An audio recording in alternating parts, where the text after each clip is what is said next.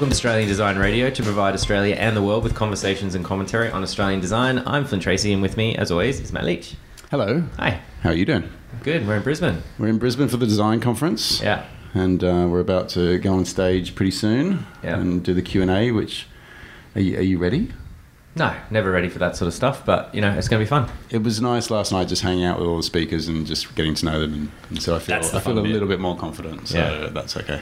But in this episode, we're actually uh, we've got Nuno Silva from Toronto, Canada, who is the VP of Product for Stocksy, a well-known commercial photographer in his own right. But he's one of the founding members of Stocksy, so welcome to the show. Thank you. Thank you for having me. Um, Stocksy is a bit different, isn't it? Because it's it's run as a collective or co-op. a cooperative, yeah. Yeah. So what what does that actually mean? Yeah, so we're, when we first started, uh, we needed to find a, a business model that allowed us to pay our artists uh, absolutely as much as possible, um, as well as give them a, a voice and uh, allow us to be extremely transparent on how the business was run and have the artist uh, members uh, sort of have an ownership stake uh, in the business because uh, we've all come from from uh, past sort of stock photo agencies and knew that there were a lot of pitfalls and a lot of negativity um, surrounding that industry, and so we thought that we'd try to do something better. Um, so we started a, a cooperative, and it kind of just worked out that everything we wanted to do from a, an ethical and business standpoint fit perfectly in the cooperative model. Mm-hmm. And so that's uh, that's what we've been doing and what we've sort of been evangelizing. So to talk more about that cooperative, mo- so as a like if I'm a photographer, what what does that give me? Uh, so first of all, we're extremely transparent. So we, we give uh, between 50 and 75% royalties to our artists for every license sold. And um, one of our major competitors is probably paying between 15 and 20%. So it's quite high. Right. Uh, and then on top of that, um, we give out 90% of the surplus profit back to the contributor class. Right. Uh, the other 10% is split between employees and founders. So Wow. So it's a massive. So as a as a being a photographer yourself, that clearly has massive appeal. right. I, I would assume. and you know the other agencies that uh, that we had been involved with are sort of uh, VC or outside investor funded, and so the the interest or the purpose of the business is more to sort of pay back those VCs or those investors, and not really acknowledging that the artists are the the core of the business, and so it it almost became essential that um, that we had to set up this model and to sort of change the tide of how the industry was going at the time. How did that start though? Was that a bunch of you sitting in a room going, "This has to change, man"? Uh, almost. Uh, so, yeah. So our, our founders uh, were the same founders as uh, as iStock, um, and they sold to Getty Images. Um, Right. And then things started to kind of change over there, and and there was a lot of pressure to sort of lower the royalty levels and to sort of take more money to to to sort of pay off these debts that they had accrued and these loans. Um, and so the the founders, uh, Brianna Wettlaufer is actually our CEO. She's uh, she's sort of the visionary uh, for the company. Started hearing from from photographers that were still involved in the industry. I said, look, you know, we need you guys to come back. We need you guys to start something new.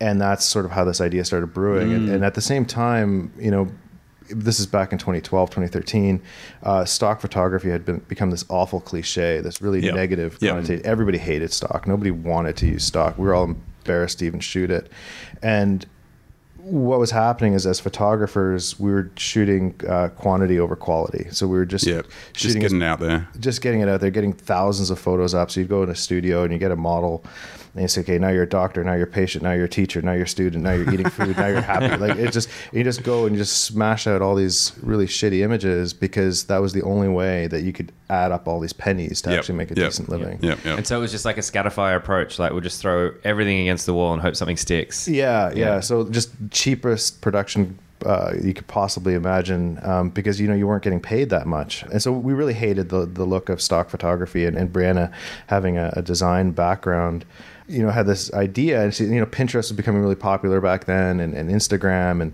and watching other people shooting amazing photography and really raising the level of what photography could be. Uh, she looked at that and said, you know, I would love stock photography to be at this level and even higher. I'd love to change what stock photography looks like while paying the artist an amazing amount of money. And also but at the same time making it sort of accessible to to buyers so not having it at you know thousands of dollars per image but having it at a reasonable price point Yeah. and in turn paying the artist as much as possible so even though the price is slightly lower than you know most premium collections the artists make the equivalent because of the the royalty structure So you talked about her being an ex designer, but you're an ex designer as well, yeah? i am yeah so and that's that's kind of how i Are you, started are you ever an ex designer? no, no, I'm still goofing around. Um, yeah, no, I um, I started, you know, way back in the day designing rave flyers uh, when I was in my early teens. Fell in love with uh, Photoshop on a mo- monochrome. Uh, uh, like Apple, and then was doing you know a bunch of design work, and then I needed photography for my design work, and I started, uh, you know, stealing images off of Google, and then somebody said, "Hey, you should probably start paying for them." So I found, so I found iStock, and and in order to at the time iStock had this credit system, so if you um, you know, if you shot photos and uploaded them and somebody bought them, you got credits so that you Oh, could right. buy more images. So that's how I started shooting was to Yeah. sort of get some credits back. So yeah, that and then that's how eventually I got into photography was through uh, through my design work and through working with with the stock photo agencies. Just picking up on that that point though, that you know, stealing Google's images and and then eventually realizing. I mean, I think a lot of, especially young designers, go through that where they they suddenly realize, okay, maybe I can't keep on doing it the way that I've been doing it. Yeah. How? What, what's the easiest way for them to understand the kind of stock industry so they can make that shift? Yeah, and I, and I think you know there's a there's a resurgence uh, of free free photo sites out there. Um, Yeah.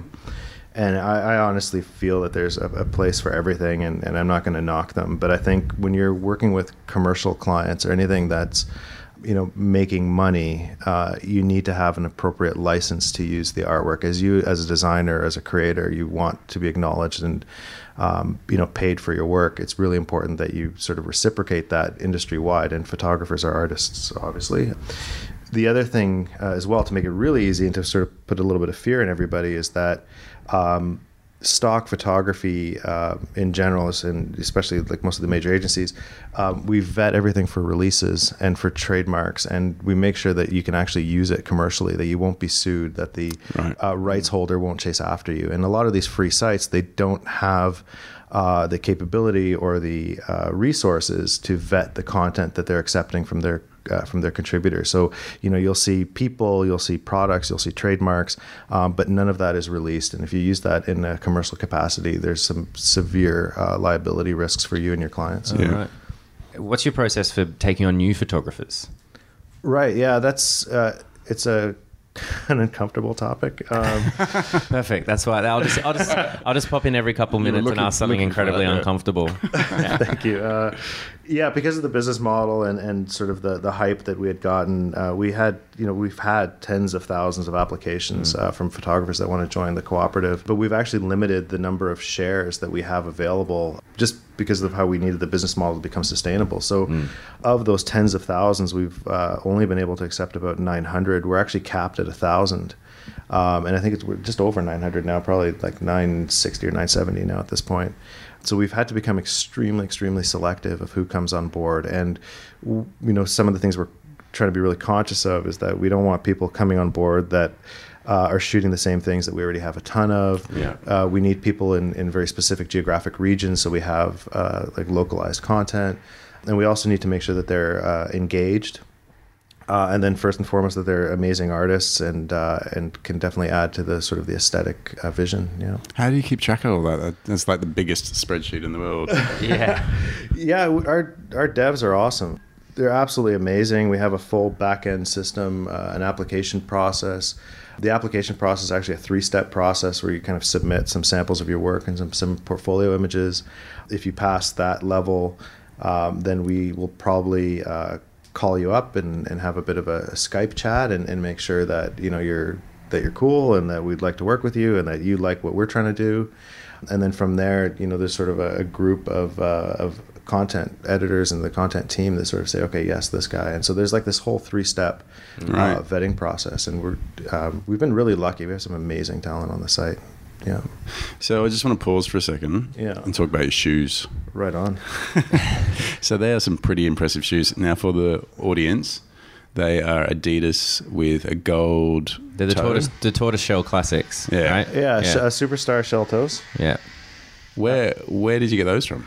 I am. Uh, this is sort of my uh, my embarrassing thing. I, I'm absolutely addicted to. Um, it's called My Adidas, and it's where you can customize Adidas shoes. Oh, wow. Um, so not, not, have- not not the Run Run DMC song. Y- Well, they're probably based on the song actually. Um, but yeah, it's mi.adidas.com.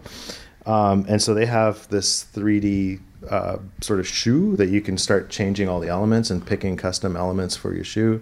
I, and I, was, I was telling Kai, who's, who's traveling with me, that I was looking for at, through some old photos, and I've been wearing shell toes for way too fucking long. Like all my shoes are, are Adidas shell toes, and the fact that Adidas lets me make my own like one of a kind custom pair, I'm, Yeah. I'm hooked. It's it's breaking the bank. That's awesome. I've I've got a couple of pairs. I've always had a good new pair of Adidas shell Yeah. toes as well. I don't I didn't bring them up with me. Yeah, and I thought these would be like rubber uh, shell toes, but they're actually metal, so they're kind of clangy. Um, and then my wife saw them, and she has an exact matching pair now. Uh, wow, cool. Jumping back to Stocksy. Yeah, You're, so you started as director of content, I did. Yeah, and now you're the VP of product. yeah. What's what's the difference between those? Not much. Well, there is. There's a significant difference actually. Um, when we first started, we were, you know, startup mode. Uh, everybody wore a billion different hats.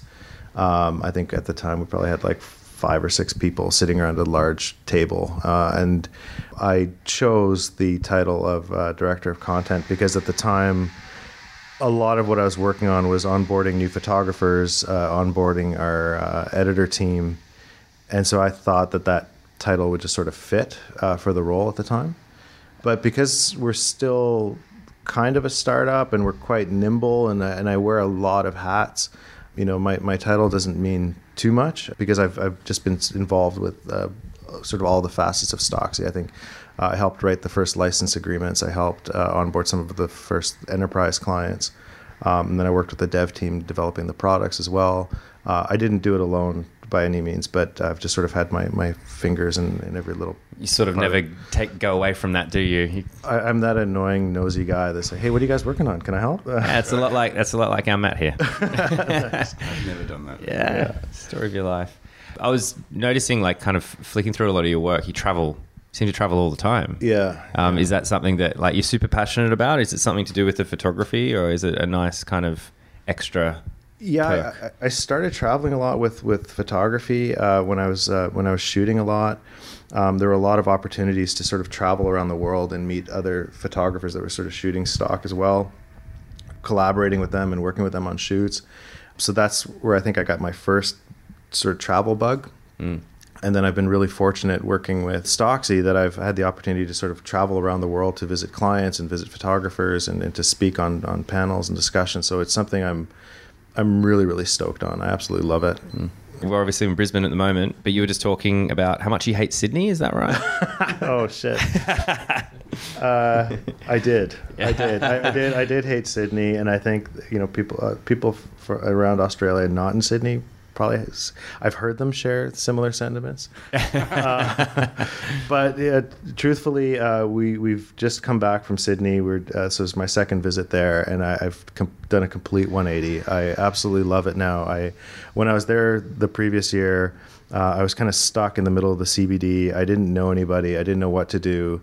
Uh, when I went to Bondi, you guys had one of the worst hurricane storms ever, uh, probably around this time last year, and so that was my view of your beach was uh, massive waves killing surfers on rocks. so, yeah, I didn't appreciate it at all. Uh, but then uh, this year uh, we got to see, I think, the real Sydney, which was just absolutely gorgeous. Yeah. So cool. now it's my, my second favorite city in Australia. There we go. So, so what? So, what was the purpose of the traveling around? Like, obviously, we're here right now in Brisbane for the design conference, which you guys are um, sponsoring, so you're helping helping make happen, which is awesome. Um, but why why Sydney and and everywhere else you went? Yeah, so first and foremost, we're actually here for the design conference. Uh, we're huge fans of uh, of what Matt and Zach and, and his team are, are doing here. Um, when we when we first met Matt on, on Skype, he he got it, and, and we just jived right away. I think our first Skype, we were cracking open beers and, and just having a, like it's probably about two and a half three hours that we just sat around and shot the shit because like we just got we got him Yeah. um, so you know we're here as, as a major sponsor um, really excited um, to just be a part of it so uh, having flown all that way uh, we're also kind of interested in Australia because uh, Australia is our second largest market, which is uh, Really? it, it's unreal. Um, Wow, okay. And industry wide, it should be like fifth or sixth compared to you know UK and Germany and France and uh, so we were surprised uh, how well we've been we've been doing here. So that's first of all why we met Matt in the first place is uh, to do more in Australia. So yeah, piggybacking on that event, uh, you know, it took me 26 hours to fly here. So I thought, fuck, I should just go to Melbourne Yeah. uh, meet some of our clients, meet some of our photographers, uh, and then also uh, work with an organization uh, here called BCCM, which is uh, the Business Council of Cooperatives and Mutuals.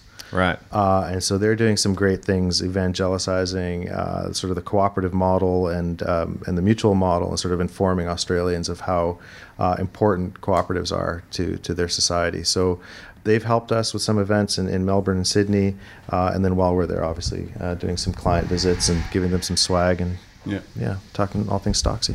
Yeah, cool. So, and I noticed on one of your bios uh, that you've got that you've got a very supportive wife and Yes. family. Yes. Uh, is that linking back to how much you are away and the kind of work-life balance?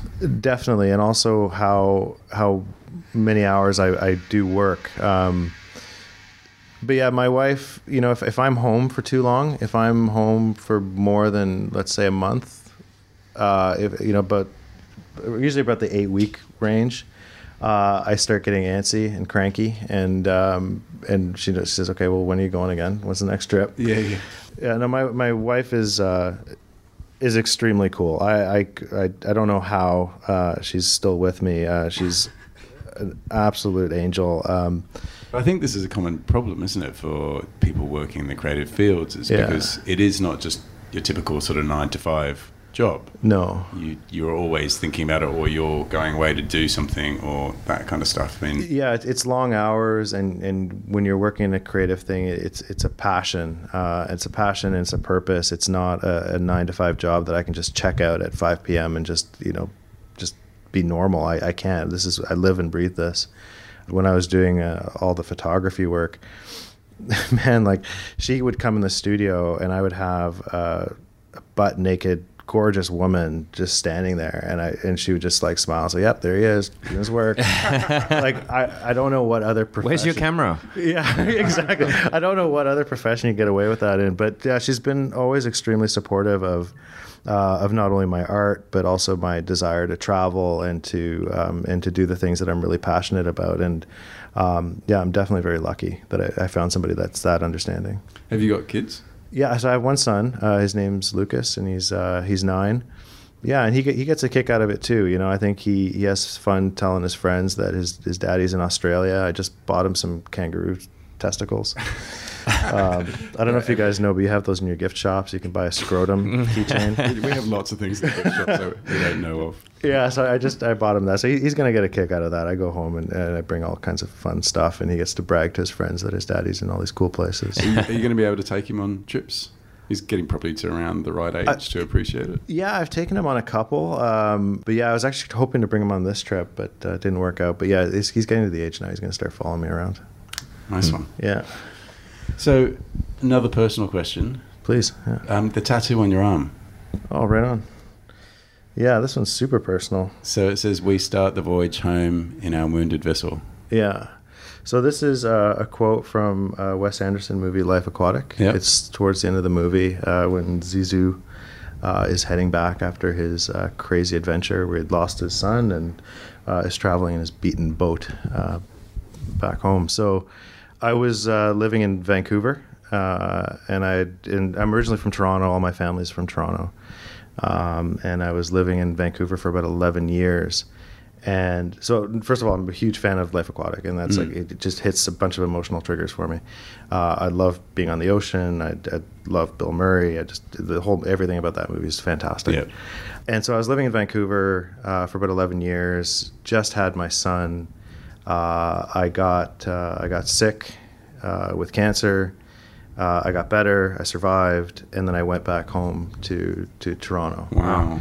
And so the quote just resonated with me uh, on so many different levels. Uh, plus, it's the Futura font, which is the Wes Anderson font for, Yeah. for that era of movies, and one of my favorite favorite fonts ever. And it's also the font in the Toronto subway system uh, Right. platform. So visually, it, it looks like Toronto, and it talks about going back home uh, Yeah. in my in my wounded vessel, and uh, yeah, Wow. Wow. So how? got really personal really fast. no. this is what the show's all about. Have you had your coffee yet? yeah, shit. Yeah. So, um, wow. Get so get, surviving cancer. I mean, Yeah. before and after, different mindset. Um, yeah, for sure. Uh, I definitely took uh, a lot of things for granted. Uh, I, my lifestyle was uh, was quite different. Um, so now I'm very sort of conscious of, of what I'm putting in my body and, and where I am. Um, so yeah, that's it. Just became important for me to sort of be conscious of that, and to sort of it also helped me face sort of mortality and, and looking at my one year old son and thinking maybe I'm not going to be around. Yeah. Yeah. God, I don't. I don't even know if I could do that. That's amazing. Yeah, no, it's it sucked, but at the same time, I had this sort of um, this mindset that I was I was a tourist, and so I was in. Uh, this, I can't believe we're getting this deep. Um, yeah, I was in sort of the, you have these chemotherapy rooms where uh, all these like cancer patients are all sitting around getting their their chemotherapy IV uh, put into them, and there were people with much much worse cancers and much worse conditions than me. You know, like bone cancer, brain cancer, Yeah. blood cancer, cancer that's like now all over your body, and it's just fucking brutal. Uh, and I know this probably sounds cold, but I put on my headphones. I watched, I think I was uh, watching, I was binge watching Firefly uh, in the IT crowd, and I just shut them out. And I said, you know, I'm not going to talk to you. I'm not going to socialize with you. I'm just a fucking tourist here. I'm going to be in and out. This is it. And hmm. but what would happen is all these people, like they're just going through this mutual suffering, would look to each hmm. other for um, you know, just to talk to each other, to socialize, because you, know, you kind of knew what everybody was going through. But I didn't want to know. Yeah. I didn't want to be there. I didn't want to be hmm. One of those people. And so I just had that mindset. I'm just here for a short little trip. I'm just a fucking tourist. Uh, after my nine weeks are done, I'm out of here. Yeah. And uh, yeah, so that uh, it sucks. And I, I just I felt like shit for shutting those people out. But Really? Yeah. it, it's what I needed to to survive at that moment and get out. Yeah. I mean, there's just that's your coping me- mechanism. That's that's. I, I couldn't help them. Yeah. I, I couldn't help them, and, and they couldn't help me. I just needed to do this on my own. Mm. Yeah. Yeah, it's a very depressing room. Well, Yeah, wow. glad Sorry. you're still here with us. Yeah. Let's let's not end the interview on that. Well, yeah, I was I was wondering how we're going to segue to um, trends in stock photography. From there. um, trying to trying to trying to figure out how to do that, but I um, think that was it. so trends in stock photography. Uh, no, like something I'm seeing a lot more lately is cinematography. Yeah. and I had noticed that it's been popping up a little bit more um, in in Stocksy and some other places as well. I've seen tutorials on how to do it now. This this like it's a trend, right? Yeah. Um, but I'm seeing it with digital billboards and everything as Yeah. well. Is this something you guys are seeing with Stocksy as well? yeah, well, so you know, part of the cooperative, the the membership voted uh, to to have uh, video and footage uh, as part of the collection, not just stills. A lot of our uh, members had. Uh, cameras that were capable of shooting video, so it started to really appeal to them that they could start creating uh, motion. I'm actually traveling with uh, with Kynan Tate, who's uh, head of our video team, uh, content um, director, and um, know, we brought him on board because we needed somebody that really understood uh, footage and, and motion and can really help us identify those trends and, and see how that would fit within our within our collection. So it's it's been great to see, and um, yeah, he's been telling me all about vertical video uh, on this trip, which has been awesome. What's vertical? So, yeah, is that when someone holds their iPhone the wrong way? Can, do you mind if I hand? Yeah, mic give to- it to give it up. You've been patiently just supporting with nods and nods and smiles. Yeah, yeah. Um, well, vertical video is one of those trends that came about with the advent of shooting video on cell phones. Right. And because everyone holds their cell phones Ah. vertically, when they wanted to film something, they always just filmed it vertically without thinking about it. So But- this is this is when I'm like saying to my wife, "No, you're holding it the wrong way." right. She's yeah. actually started a trend. You're Brilliant. yeah. So, so artists always look down their nose at people who film vertically because they thought, you know, you're not even thinking about what you're doing. You just turn it on to video mode, and it was kind of verboten in the for a serious artist to shoot vertically. But for stock or for for advertising purposes, because we consume so much of our media on our phones Yeah. on a you know vertically oriented screen, I think it, there's there's an extreme advantage for advertisers to be to take advantage of that because you know with all of our social media platforms um, auto playing video they all do it now i mean from from snapchat to facebook and instagram you're scrolling through your through your feeds and all the videos auto load so if you have a vertical video playing that takes up the entire screen i mean that's that's sort of that's exactly what an advertiser That's, is that's looking the screen for architecture. Right. Yeah, yeah. the key there, or, or what people never did or ha- are are only just starting to do is is shooting it vertically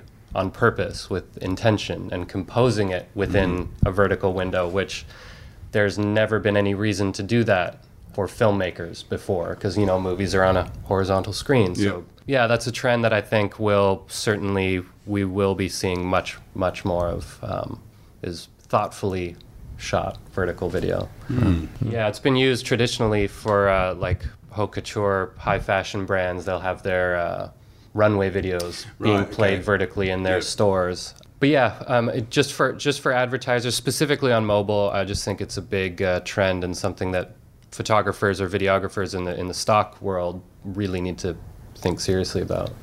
Right. So it's just going to be a huge need for it, you know. Absolutely, Coming, yeah. coming next. Wow. Yeah. Pretty interesting. I wanted to ask about the uh, Digital Media Licensing Association as well, because you're a pretty active member in that. Right on, yeah, yeah. So I'm I'm sitting on the board um, for the last year and a bit, and so DMLA was formerly PACA, which is the Picture Association something Yeah. Council of America. So it's now it's international, and now it's about digital media, not just pictures. Um, so a lot of the major stock agencies and stock libraries are, are members of DMLA. Uh, it's sort of a trade trade organization, and uh, they meet every year. So yes, I'm. Uh, you know, I started uh, there with a previous company, and then when uh, I told Stocksy about it and said, you know, you guys need to, to join this. Um, they're a fantastic legal resource. They do all the they do, do all the government lobbying to make sure that um, artists and rights and licensors are uh, being protected. Yeah, so they have a very big say uh, in in how uh, licensing and the licensing industry is being run in the United States and, and worldwide. Does that bring us back? It's not really exciting, but it's but it's important. It's important. Yeah, yeah. Yeah. I'm, I'm just trying to. work- So, how does that then Im- impact on copyright and? Yeah, so it's a lot of you know copyright protection. Um, you know, hearing about things like orphan works, um, or What's an orphan work? uh, so let's say that you you find an image and you absolutely love it and you want to use it, but there's no way that you can find out who created it. Ah, okay. What does that mean? Can you still use it? Can you still license it? Who Hmm. owns it? And so that's considered an orphan work. And so there's this debate about uh, the legalities of using that commercially. Then there's uh, So, what, so what, what, what is it? Sorry, I'm just going to dig into that. So, what, what, what, what is the debate? So, obviously, some people saying yes, you can because no one owns it. So. Right, and then how much? What is due diligence in finding the owner? Is it ten minutes on Google? Is it searching through you know copyright I- archives? I, asked Flynn, he didn't know. yeah, I asked, that guy, and he said, and so yeah, it's um, so you know that that's um, that's pretty great, and it's also great to sort of meet everybody else um, in the industry. Obviously, Stocksy's trying to change um, the industry, and we're trying to change how uh, photographers and creatives are treated, and um, so I think it's really important for Stocksy to have a, voice at the table and to also talk to these other organizations and show them that you know this business model of paying photographers as much as we possibly can is actually working. We're actually succeeding. We're doing great things, um, and we're talking to to our competitors, and you know they're lowering their royalties. They're paying artists less and less and less. So it's great to have this other voice at the table. Yeah. So that's that's really cool, and it's also really cool to realize that you know everybody else there are they're people, they're humans, and they care and they give a shit about photographers. They're not out there to rip them off. They're not trying to to you know destroy livelihoods. Um, Yeah, yeah. um, but you know that they have these sort of uh, you know issues where their overheads are too high or they they have all these loans and debts, and so you, you you kind of start realizing what the state of the industry is just by communicating and having these relationships with these folks, and um, a lot of them are great creative people with the same passions, and they're in the industries for the same reasons that we are. Uh, we're just fortunate that we found this business model that uh, that Yeah. works for us. So, what does a photographer do if they can't be one of the thousand? That's a really good question. Um, Get get better. yeah, I get better. Um, there's there's a lot of avenues for photographer, and when I um, when I first started, obviously I was just starting just to get some credits to buy more images for my clients. But then eventually, uh, some doors started opening up where I started getting some commercial gigs, um, and started working for uh, advertisers or brands directly. There's just a ton of avenues, and I, I've met a lot of photographers that have some really creative business models, and that's essentially what it is: is, is to sort of find the thing that you're really great at and just pursue the heck out of it and don't give up. Um, and there, you know, there's not just stock licensing. There's commercial photography, portrait photography, uh, reportage, editorial. There's some. I met some amazing photographers. Um, you know, they they're not rich, uh, you know, far from, but they're making ends meet and they're shooting things that they're really passionate about, uh, especially you know passion projects uh, like where you're documenting um, some issue that you're really that's really important to you. Um, and I think as as artists, um, myself included, as long as I can uh, pay the bills and pay rent, I'm happy. Like as long as I can do the thing that I really really love, uh, I'm happy. I don't need to to make millions and become super famous. I just want to do what I really care about. And I know that sounds kind of idealistic, but um, I think once you find that happiness, you just don't give a shit about money anymore. I think I think more and more people are moving towards that kind of idea as well. It's like you know I- I've got enough. Yeah. Like, I'm, I'm happy doing what I do, and if I get to spend more time doing what I love, then that's great. Yeah. But just not that sort of grind, I guess. And you don't realize it until you get a taste of it. Yeah. I think a lot of folks that you know maybe are listening and are saying, "Ah, "That's bullshit." You know, I I need to make my millions and retire early. Yeah. Uh, they they haven't found the thing yet because I think once you find that thing that uh, that fulfills you and fills that that hole that you're trying to fill with money, uh, you start realizing that it's it's not that important and, and life is important and, and enjoying your life is important. And as uh, as artists and creators, uh, that's what we're put here to do. So I, I just want to know the future of. I want to know the future. Um, We're living in the future. Do you know that? Like it's still Wednesday. Or what day is it today? Like it, Oh, yeah, yeah, we're right. like a day ahead over here. how does that feel? Has it changed? Sun still comes up. What, Uh, so we, we've got vertical videography. yeah. What what else is on the horizon for stock or photography that you guys are excited about? Um, maybe not necessarily on the horizon, but I think what's definitely changing um, are is the what the audience is capable of swallowing. Uh, I think cheesy, cliche, crap photography is is more than dead at this point. I think uh, when when you start looking at really shitty stock photography, it will actually probably damage your brand. Um, it, it because people Yeah. they've seen it, they know about it. It's now this public joke. It's not like this. You know, a few years ago, it was kind of this uh, you know side snicker that only designers kind of knew about. But nowadays, you know, my mother knows what a shitty stock photo looks like. Yeah. Yeah. Um, so I think the the now that more and more people are able to shoot great photos, you know, you have these fantastic uh, cameras on your phones. Um, you're being exposed to Instagram and all these other sort of media feeds like crazy. The the bar has been raised Yeah. as to what an acceptable visual aesthetic is. Um, and I think that that's where things are going is that photography and visual media is just getting better and better and better and more exciting and there's more people involved in it. Uh, the younger people, uh, one of my son's friends, uh, actually Brianna, our CEO's uh, son, uh, Zissou, he's like nine and he's got his own YouTube channel. He's Yeah. producing his own content Yeah. and he's nine years old. I don't know half of what he's doing. Uh, yeah. So it's really blowing my mind that that you know the younger and younger people are becoming involved in, in visual media, and that means that when when Zissou's you know 20 or 25, the shit that he's going to produce is going to be mind blowing because he's now been doing it for so long. Yeah. I'll often Google, you know, to do something, some sort of Photoshop trick or a video editing trick, and it sounds like there's some 11 year old kid just going, "Okay, guys, all you got to do is open up this folder." And like, really? Like, Yeah, how does this guy know so much more? And to produce that as a YouTube. Well, and there's clip there's just a ton of it. So you know the the cream is rising to the top, and it's just it's getting better and better, and uh, you just you don't have to compromise anymore with. Um, with visual media, like you don't have to because it, it's gotten so good uh, and so accessible. So I think that's that's where things are going. Is that that bar is just going to be getting lifted higher and higher, and um, you know you got to you got to step up. Yeah, I've been talking with a lot of people about um, artificial intelligence as well lately. yeah. How yeah. is that going to impact your business? We're super excited about it. I think um, on a just on a you know really basic level, uh, as a photographer, one of the shittiest things you have to do is keyword your images Yeah. uh, and attach sort of metadata to them because.